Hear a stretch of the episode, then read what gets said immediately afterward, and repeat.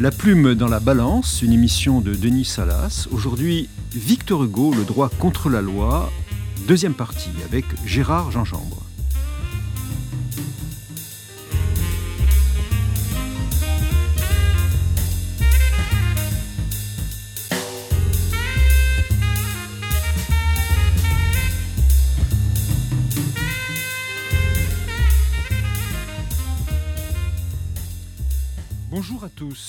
Après avoir abordé dans notre précédente émission euh, la détestation des juges et la critique féroce euh, des policiers, et la figure de Javert, à travers également la critique de la figure de la loi, nous allons voir maintenant le versant opposé, le versant lumineux, l'idéal de justice qui habite euh, Victor Hugo. Pour Victor Hugo, le droit est chargé de très hautes valeurs morales, la bonté, la vérité, la beauté aussi mais euh, aussi de valeurs politiques, notamment liberté, égalité, solidarité. Donc, à travers la figure du droit, c'est un véritable programme politique, social et libéral qui nous est proposé dans ses fictions, bien sûr, et dans ses écrits euh, politiques. Et pour en discuter, nous recevons un spécialiste de la littérature française du 19e. Bonjour Gérard Gingembre. Bonjour Denis Salas. Gérard Jean-Jean est professeur émérite à l'Université de Caen. Il a préfacé et édité de nombreuses œuvres de Victor, euh, Hugo en, poche. Et, euh, comme je signalais précédemment, il a publié dans euh, la revue La Plume et le Prétoire, quand les écrivains racontent la justice, un article sur les rapports de Victor Hugo et du droit. Alors, pour aborder euh, cette, euh, cette question, cette figure du droit chez Victor Hugo, il faut bien euh, voir que pour Hugo, l'avènement des droits de l'homme en 1789, dans la période révolutionnaire, est un moment, un moment séminal. Euh, Hugo n'est pas juriste, à l'inverse de, Balzac, par exemple. Il est avant tout un, poète, un poète romantique. Comment aborde-t-il, euh, en tant que tel, l'émergence de cette nouvelle conception de l'homme fondée sur des droits fondamentaux? Pour Victor Hugo, la Révolution, et je le cite, c'est dans un ouvrage qu'on ne lit pas assez, qui s'intitule William Shakespeare, publié en 1864, qui, en dépit de son titre, est une vaste réflexion sur le 19e siècle, où Victor Hugo déclare euh, que la Révolution est, je cite, ce grand fait chaotique et génésiaque que nos pères ont vu et qui a donné un nouveau point de départ au monde. Ah Autrement dit, la Révolution, c'est la, la nouvelle ère de l'histoire de l'humanité le, point de départ d'une nouvelle, époque, avec une rupture totale avec l'ancien régime et euh, l'avènement d'un homme nouveau, d'un homme, nouveau, régénéré. Régénéré, qui va fonder une société nouvelle qui aura pour idéal la liberté, laquelle sera garantie par la justice.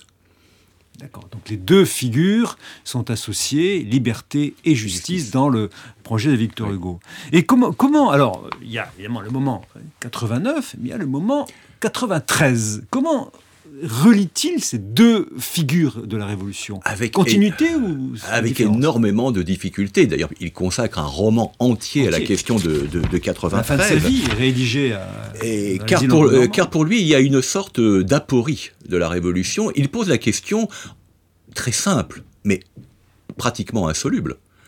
Est-ce que la terreur était nécessaire à la révolution. Mmh.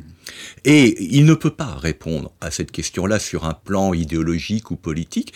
Il va tenter de lui donner forme et sens par les personnages du roman, où on va avoir l'opposition entre Gauvin et Simourdin. Mmh. Simourdin représentant la loi implacable de la révolution, mmh. appliquant la terreur.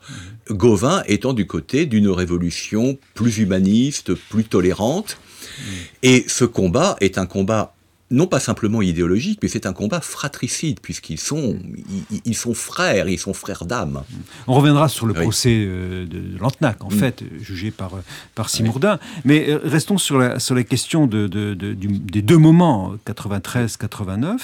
Euh, est-ce qu'il justifie la violence révolutionnaire? Et Par moments, il y voit une fureur nécessaire.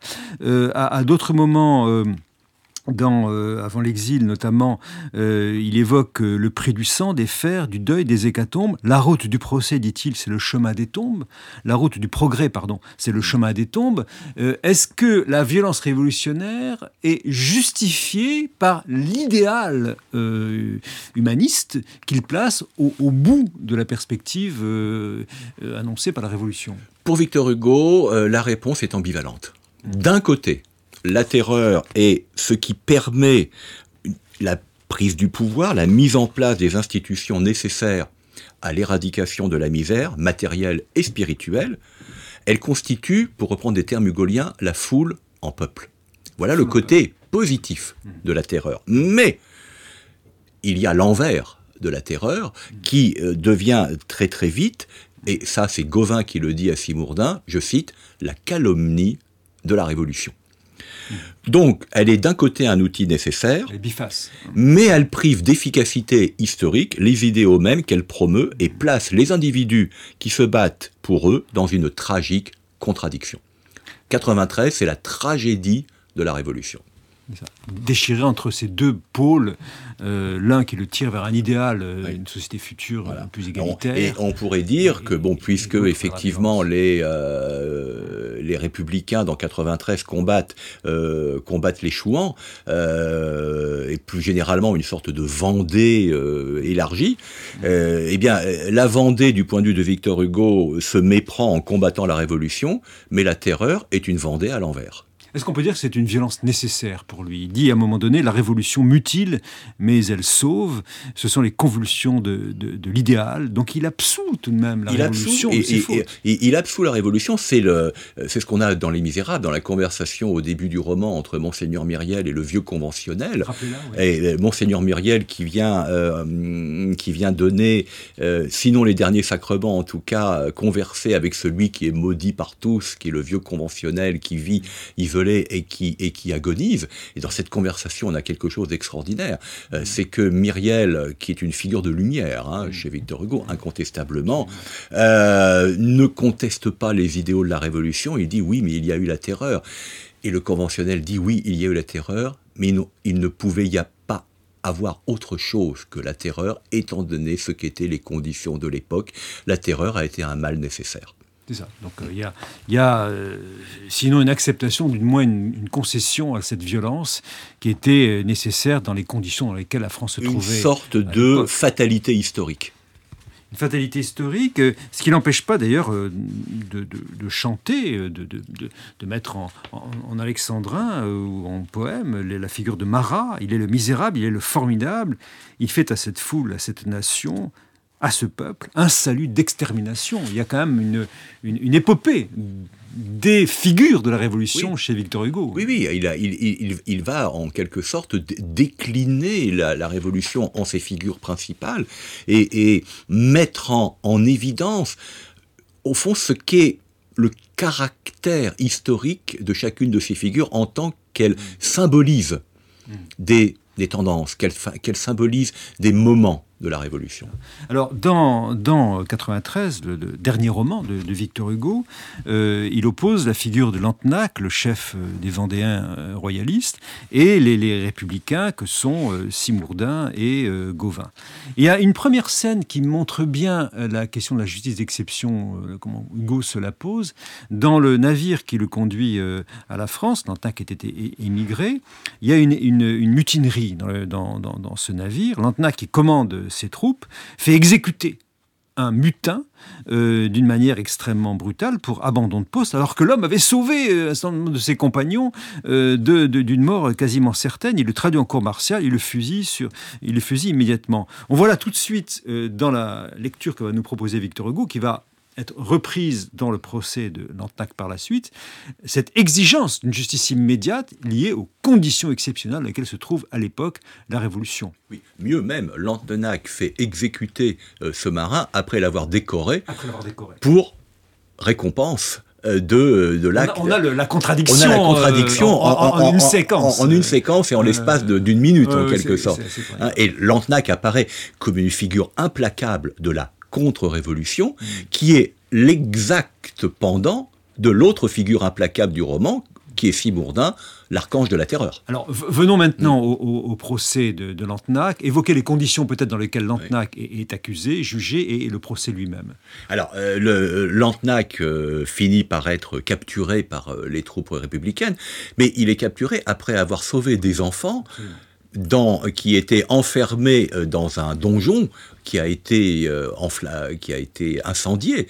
Et donc, Lantena, qui apparaissait comme cette espèce de figure rigide, se révèle être aussi une figure humaine, puisqu'il sauve des enfants, mais le fait d'avoir sauvé des enfants ne va pas le sauver de, euh, de l'exécution.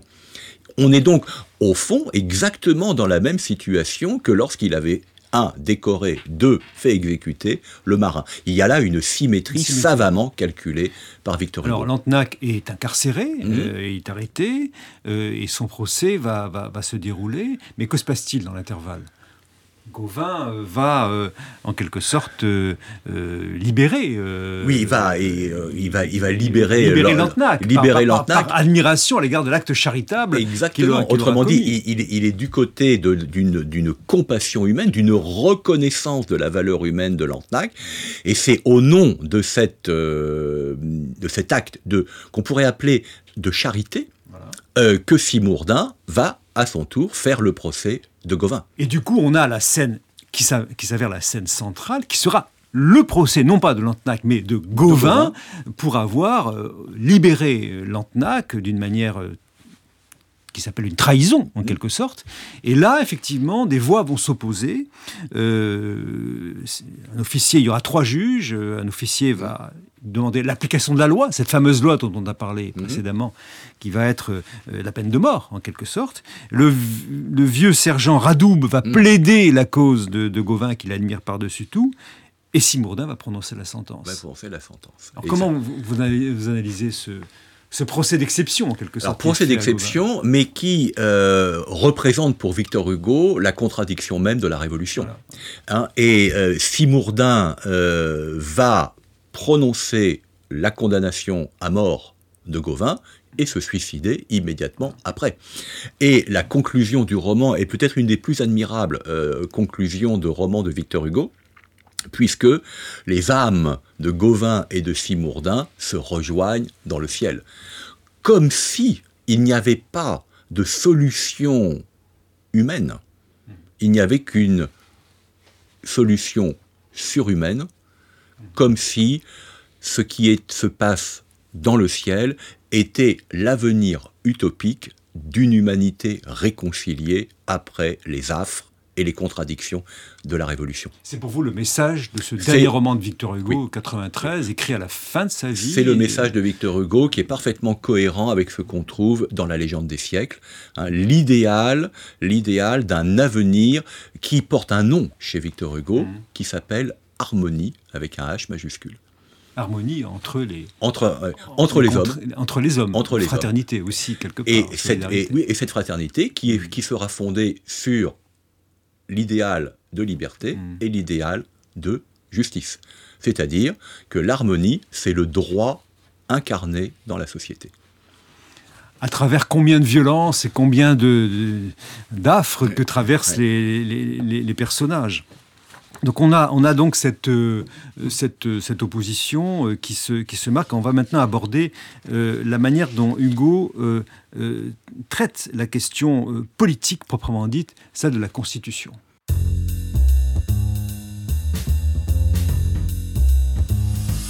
Je vous rappelle que vous écoutez Amicus Radio, l'émission La plume dans la balance, qui s'intéresse aujourd'hui à Victor Hugo, avec pour en discuter à ce micro Gérard Jean-Jambre. Nous abordons maintenant euh, un autre volet de l'analyse de Victor Hugo, de l'approche de Victor Hugo du, droit, qui est euh, euh, la manière dont il aborde la question de la Constitution dans les années 1848 et 1852. On va peut-être rappeler brièvement le moment où se situe cette, crise profonde. en 48, la République est proclamée, Hugo se rallie notamment au suffrage universel, qui attache, dit-il, par un anneau de fer la démocratie à la République. Et puis il vote l'élection du suffrage universel, au suffrage universel du président de la République, donc Louis-Napoléon, qu'il soutient. Euh, il admire notamment son ses écrits euh, sur euh, la misère sociale.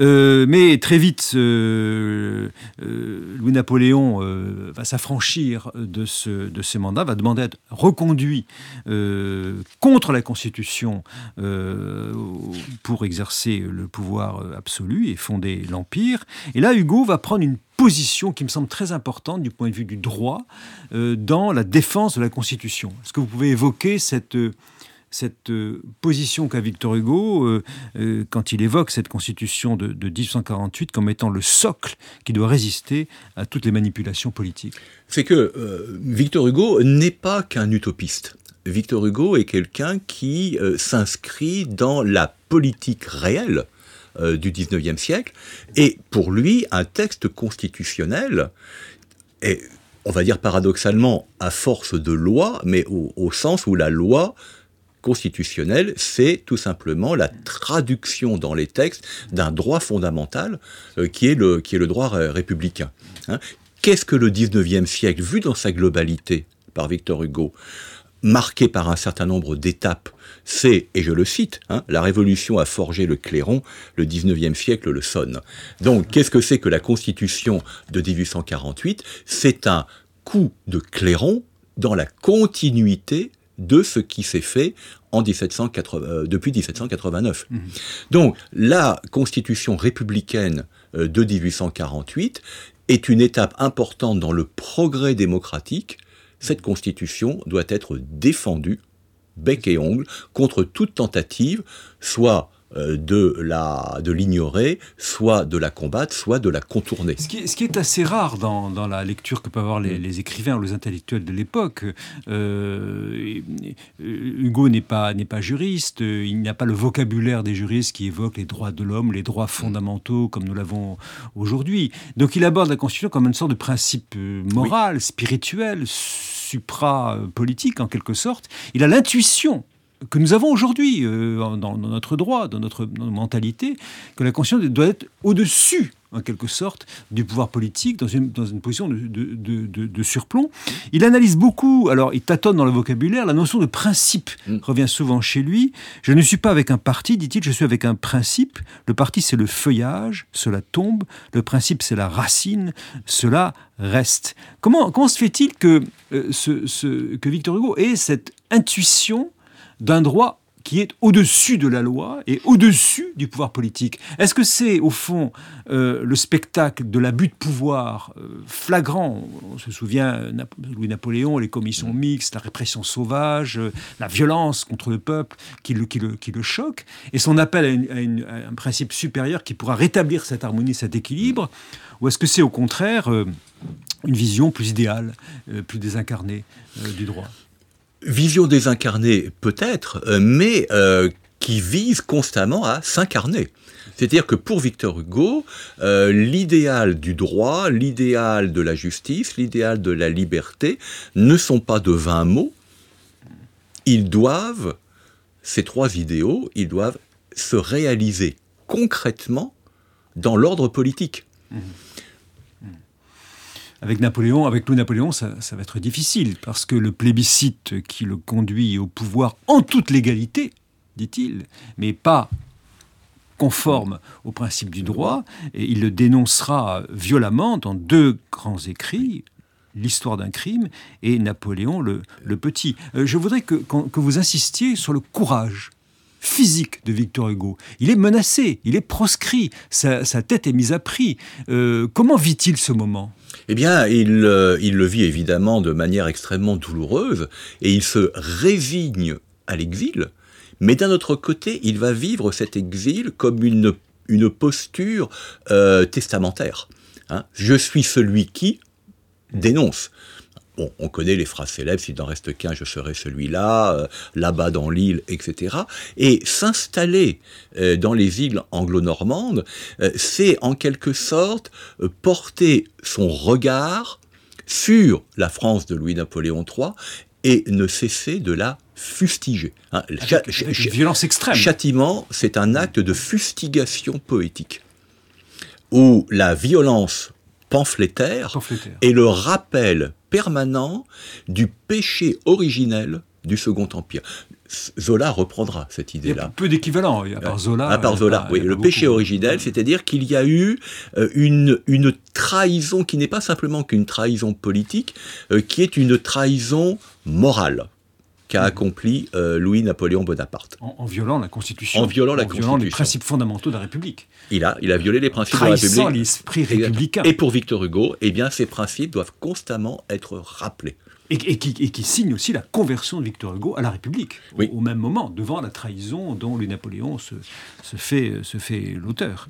comment, comment vit-il euh, concrètement euh, à Jersey, à Guernesey euh, Comment conçoit-il son exil? C'est une, Vous dites c'est une posture testamentaire, mm. mais son œuvre, une grande partie de son œuvre va être une grande partie, hein, puisque bon, au fond, on, peut partager la, la carrière de Victor Hugo entre les textes avant l'exil et, et, et, après, après l'exil. Donc, euh, après euh, la, je dirais, l'écriture très directement politique, il va y avoir le passage de cette écriture politique à l'écriture de fiction avec Les Misérables. Les Misérables qui apparaissent comme une sorte de, euh, roman totalisant du 19e siècle, par lequel est sont rappelés les principes et signifiés ce qu'il en est véritablement du, de la justice et du droit et de la liberté.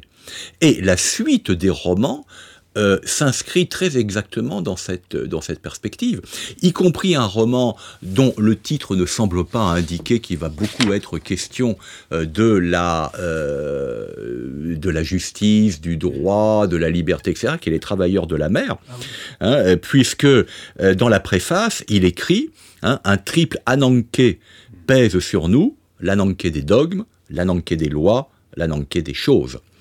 L'ananké, qui veut dire la fatalité et qui en réalité veut dire aussi une, la, la, la nécessité euh, tragique, la loi fatale, la calamité, euh, l'argument décisif et sans réplique, parfois aussi torture, etc. C'est le, en grec, le mot ananké a, un champ sémantique assez large.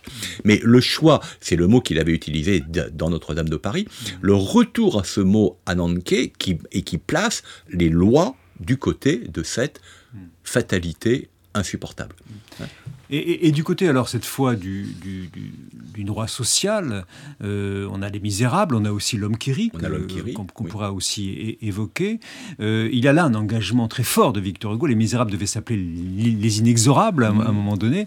Est-ce qu'il y, a, est qu'il y a chez lui le, euh, une sorte d'alliance, de, de, fusion qui se réalise entre son combat politique et la, la, création romanesque dans, dans, Les Misérables, puisque au même moment, il milite contre le travail des, enfants, euh, contre la durée de, 8 heures qui leur est imposée et, contre le, paupérisme.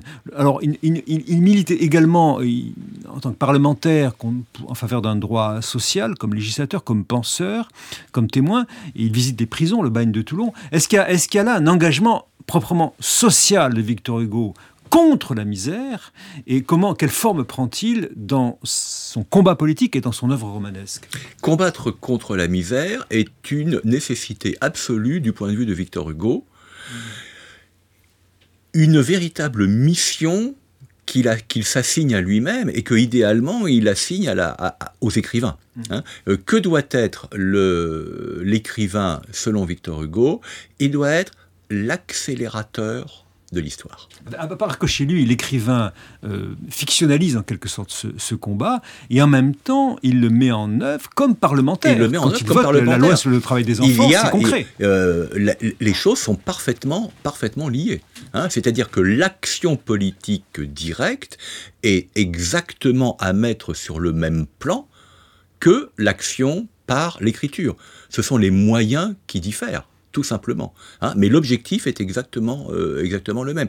Euh, Victor Hugo considère, même si le terme est anachronique, n'est pas utilisé à l'époque, que l'écrivain doit être engagé. C'est ça. Et il veut dissoudre la misère, dit-il, et substituer à, l'aumône qui dégrade, euh, qui dégrade l'assistance qui, fortifie. D'où le programme d'assistance sociale qu'il va, euh, qu'il va euh, développer comme soutien au, prolétariat. Comment situez-vous la figure de Gwynplaine dans L'homme qui rit, dans ce, dans ce programme éducatif Rappelez peut-être qui est Gwynplaine, ah quel rôle il joue dans l'homme qui rit, et qu'est-ce qu'il, quelle va être sa trajectoire. Gwynplaine est un enfant qui a été enlevé par les abominables comprachicos qui vont le, qui vont le défigurer, qui vont le mutiler pour en faire une, une sorte de, de bête, de bête de foire.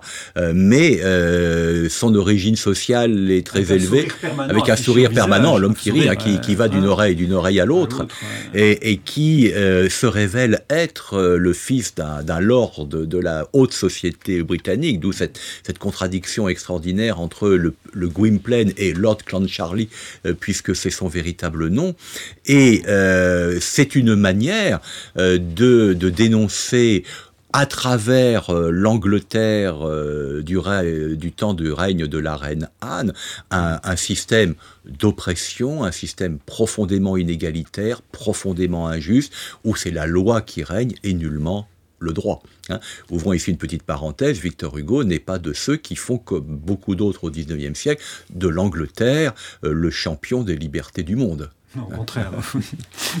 Et ce monologue final de Gwynplaine, où il, prend exemple à travers son, sourire euh, permanent comme étant l'illustration de l'aliénation du, peuple, en quelque sorte, dont il est la figure, la figure défigurée. Il, est, il est la figure défigurée du peuple, comme un peu Quasimodo l'était dans Notre-Dame de Paris. Ce sont deux monstres qui se répondent dans l'œuvre de Victor Hugo. Absolument.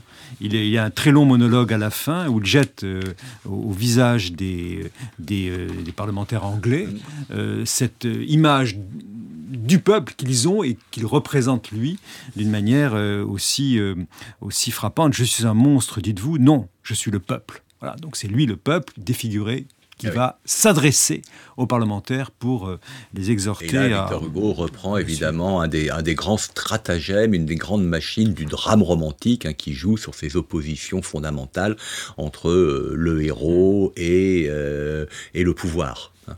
Alors, on, va terminer sur Les Misérables et le destin de, Jean Valjean. Euh, que nous qu'on connaît tous. Euh, est-ce qu'il y a, euh, au fond, à travers ce destin, une, vision que, Hugo voudrait nous transmettre sur le sens de la peine? On voit bien que Jean Valjean est persécuté par une, une, sorte de force pénale qu'il veut lui faire rendre gorge, et que, en quelque sorte, il, se, il oppose en quelque sorte à cette violence de la loi la grandeur morale de sa, de sa rédemption. Euh, cette opposition fameuse est au cœur, mm. du, est, au cœur du roman. Elle se manifeste à plusieurs reprises, notamment le procès de Champmathieu, il se dénonce à la place de ce pauvre Champmathieu qui, qui est condamné contre lui, etc., etc. Et elle culmine à la fin euh, avec la scène avec Marius, Cosette, euh, où il hésite à déclarer son ancienne condition de forçat pour ne pas porter préjudice au mariage de Cosette et, de, et, de, Marius. Et là, il y a un, autre moment où euh, il, s'interroge sur son, son, parcours. Comment, comment, quel message, au fond, Victor Hugo pourrait nous, nous dire à travers la manière dont nous devons punir nos, semblables et quel type de rédemption souhaite-t-il pour cela? Le parcours de Jean Valjean est un processus de désaliénation en même temps que de, rédemption. Jean Valjean devient la figure emblématique de celui effectivement sur lequel tout le poids de la loi injuste euh, s'est porté, euh, et qui du coup est devenu aliéné au début, Jean Valjean est un être qui est tombé dans une sorte de, sous-humanité ou d'infra-humanité, et il va reconquérir progressivement son, son humanité tout au long du roman. Et par conséquent, le message de ce point de vue-là, du point de vue du droit et de la loi, est, est très clair. La loi est, du point de vue de Victor Hugo, lorsqu'elle est profondément injuste, est le meilleur moyen pour déshumaniser l'individu. Ce que le droit doit faire, c'est de réhumaniser l'individu. Et tout le roman est construit sur cette opposition. La peine est donc défatalisée par la mmh. conscience des ravages semés par l'injustice sociale et les, combats que va, le combat, les combats successifs menés par Jean Valjean, cette lutte de Jacob avec l'ange qu'il évoque notamment à la fin, c'est sa métamorphose perpétuelle pour se rapprocher euh, euh, d'une rédemption euh, qu'il appelle de ses voeux. Merci euh, Gérard euh, Jean Jambre. Merci Denis Salas. Je rappelle euh, vos ouvrages et ceux sur lesquels nous nous sommes appuyés pour notre discussion d'aujourd'hui. Donc tout d'abord votre Balzac chez Perrin en, en 2013. vous avez également publié Combat politique et humanitaire chez Victor Hugo en pocket et puis édité de nombreuses œuvres de Victor Hugo, notamment Ruy Blas, Garnier Flammarion. Et puis votre article dans la revue La Plume et le Prétoire la revue de l'Association française pour l'histoire de la justice, cette grande chose divine qu'on appelle la justice, en 2014, à la documentation française. Vous retrouverez toutes ces références sur notre site internet, Amicus Radio, à la page de notre émission, La Plume dans la Balance, une émission préparée avec l'aide d'Élodie Poncé, avec à la technique Arnaud Dumanois. N'oubliez pas de vous abonner à cette émission pour n'en manquer aucun épisode et à nous suivre sur les réseaux sociaux.